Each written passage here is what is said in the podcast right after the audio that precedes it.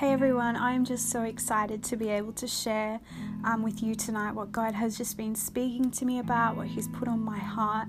Um, and I honestly believe that tonight is your night to break free.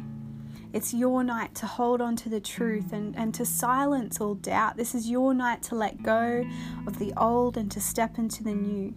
So you have a purpose and, and you are enough. You are chosen and you are loved. Just let that sink in for a moment that you are loved by a God that would never let you down.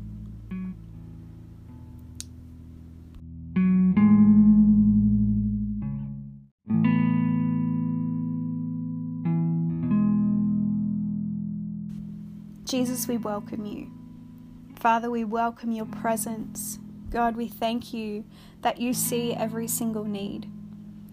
In Jesus' name, I declare breakthrough upon this place tonight breakthrough in health, in relationships, in families, addictions, depression, and anxiety.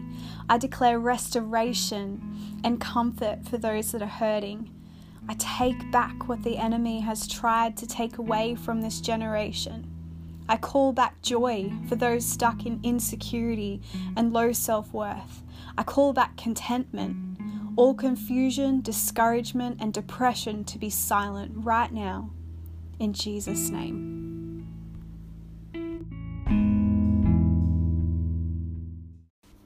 One thing I know in my heart is that there is power in the Word of God. See, the Word of God not only teaches us how to live, but it tells us who we are.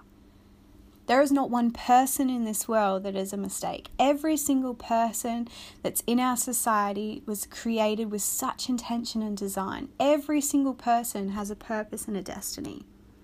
See, God doesn't make mistakes. In our society, we quite often, you know, we long for validation, but that validation already came from God. His love is all we need. And in the book of Ephesians, it actually says that God took us from a place of adoption to sonship. So you are not rejected. You are handpicked by God, created on purpose for a purpose. And I honestly believe that God just wants to lavish His love on you. And I believe that God is going to speak to people, that through His Holy Spirit, people's lives would be transformed.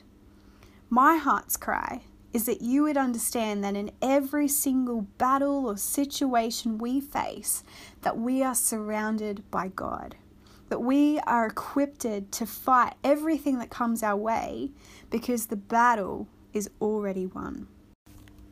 I've entitled this message The Battle in Our Mind, and I'm going to start by reading from Ephesians 6, verse um, 10 to 18. And I'm reading from the NIV version, but it says, Finally, be strong in the Lord and his mighty power. Put on the full armor of God so that you can take a stand against the devil's schemes. For our struggle is not against flesh and blood, but against the rulers, against the authorities, against the powers of this dark world, and against the spiritual forces of evil in the heavenly realms. Therefore, Put on the full armor of God so when the day of evil comes, you may be able to stand your ground. And after you have done everything to stand, stand firm then with the belt of truth buckled around your waist, with the breastplate of righteousness in place, and with your feet fitted with the readiness that comes from the gospel of peace.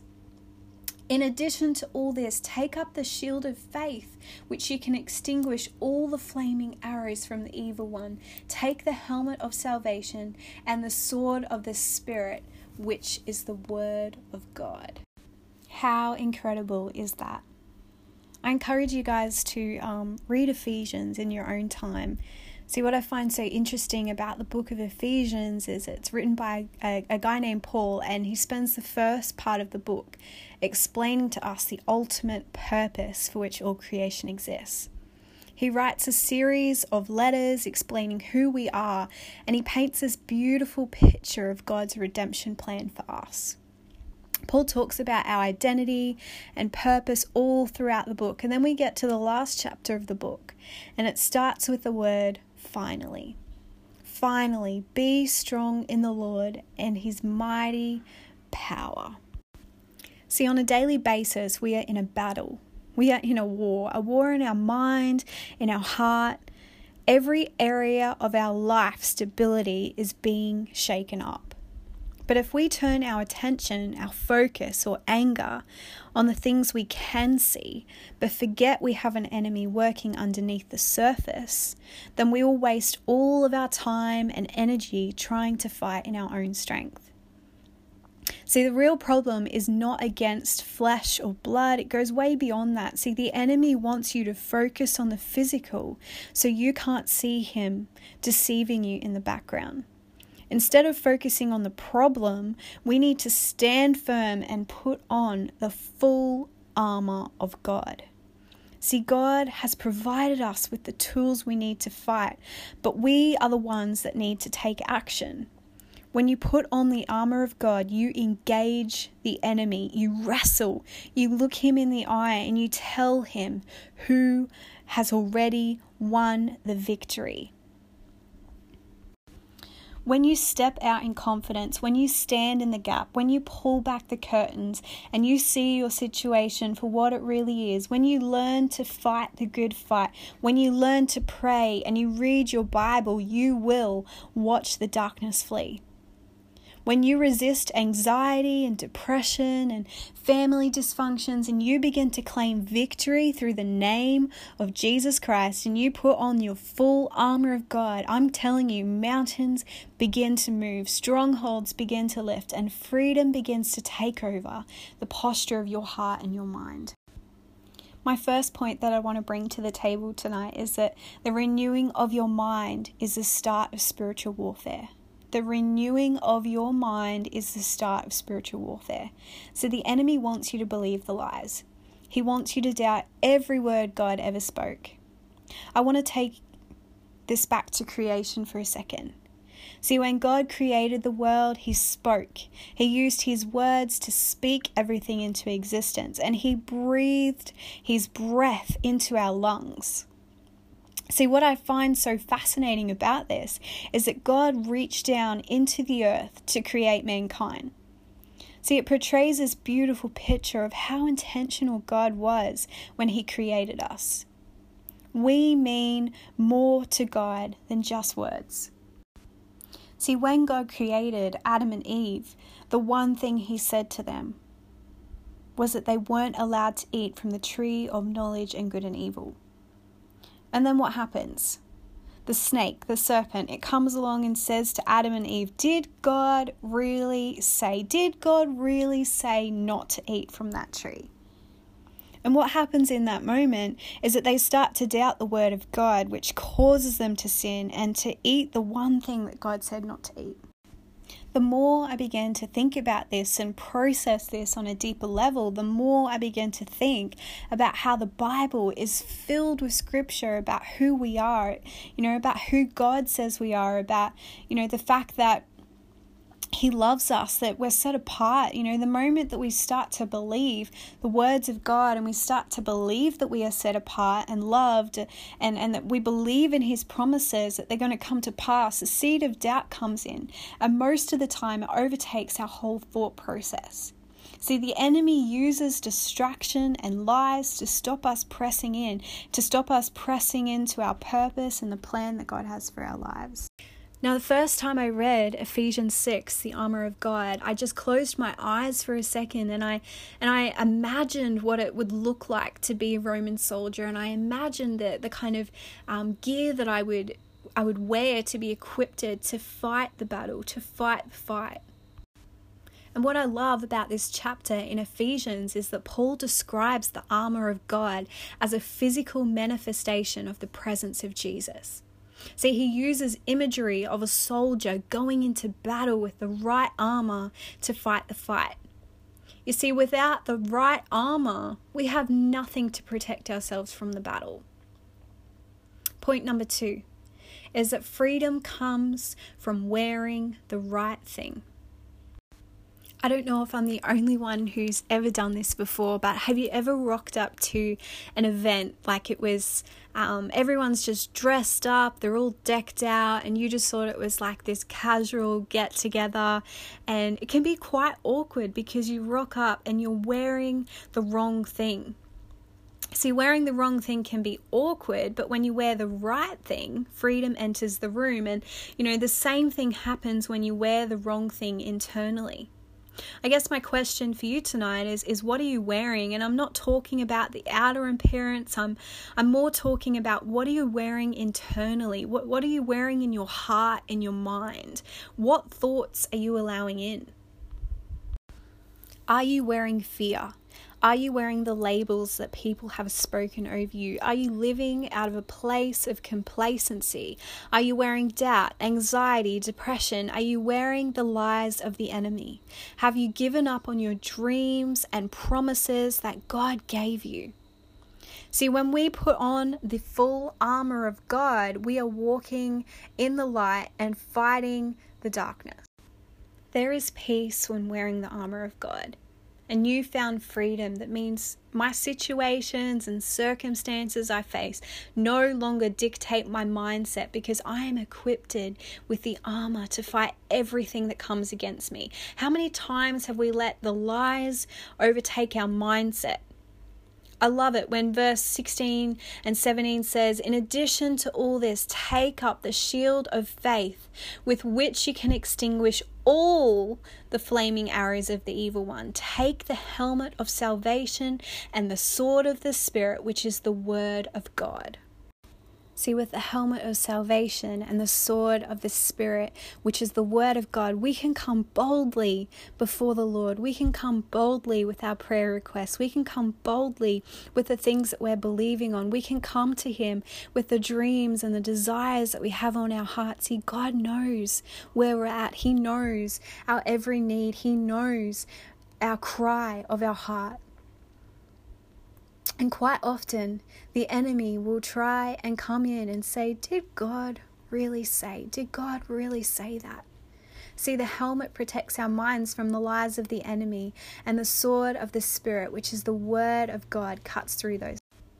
The flaming arrows are often targeted at our thought process, and without the helmet to protect our mind, and the sword to fight back, and the shield of faith to believe otherwise, we will conform to a life of discomfort, and the battle will be a war within our own mind. See, without these pieces of armor, our thoughts become dictated by the lies of the enemy. If you look closely at the imagery of a Roman soldier, you will see that all of the armor, all of the protection is found at the front of the soldier. See, I found this really interesting and quite intriguing because the whole chapter 6, chapter 6 of Ephesians, it refers to the underlining struggles and difficulties that we face, but it shows us how we fight our battles. And the reason I believe the armor is found at the front of the soldier is because we were designed to engage the enemy, to fight back with truth, to walk in confidence and authority, to take back what the enemy is trying to steal from our generation. See, he is trying to steal a life of purpose and freedom. He's trying to steal the promises that God's laid on your heart. He's see he's trying to steal your dreams and your ambitions See, a believer never runs away, but rather steps forward, steps out, and stands up.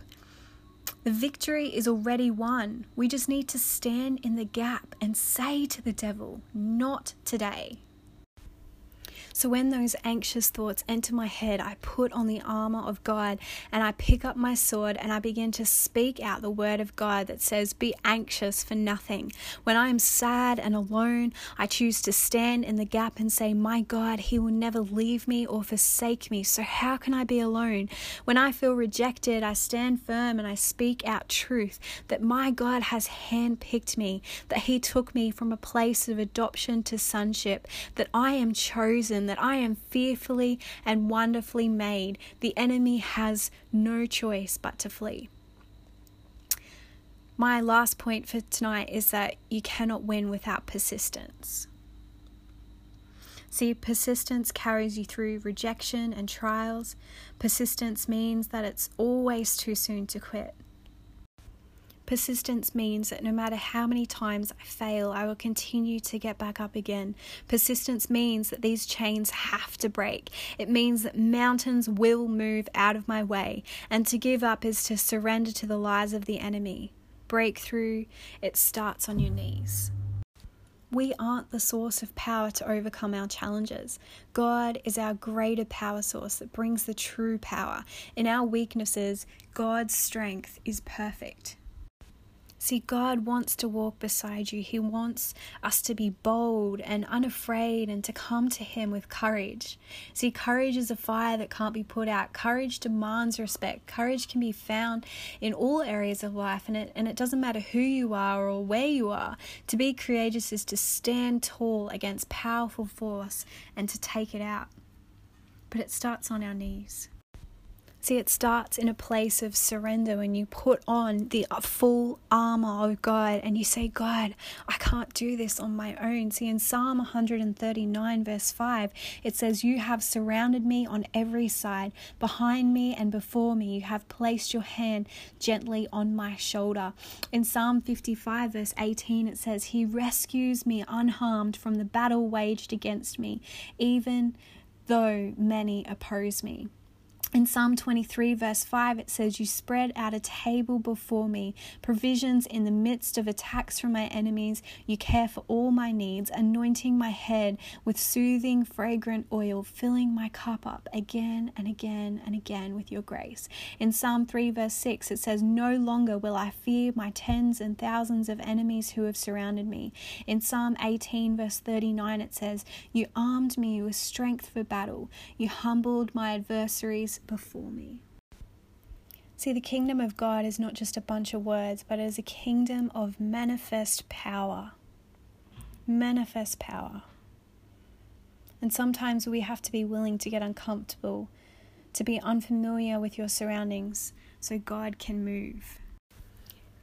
I love how um, in the book of James, James refers to, he's got this analogy of a mirror, and um, the mirror reflects the condition of our outer man, and James compares a mirror to the Word of God being our inner man, so our inner condition.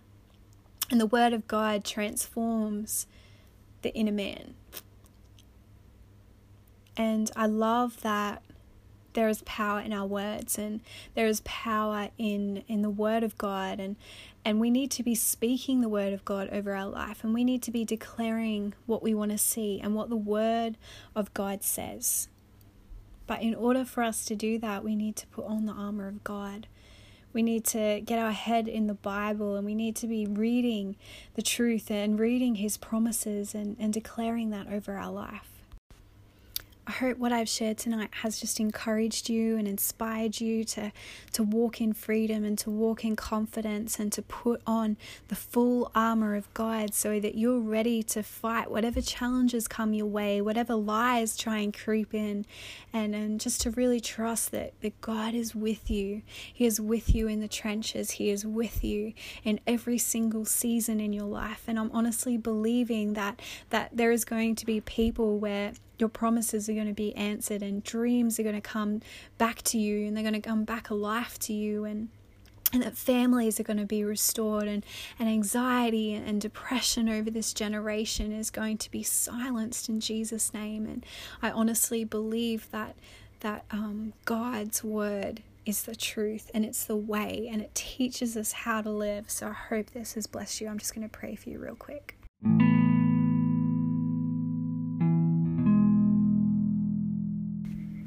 God, tonight we just stand on your word. We stand on your promises. Father, we come boldly before your throne, God, fully equipped to fight any battle, Lord, that's in our way right now.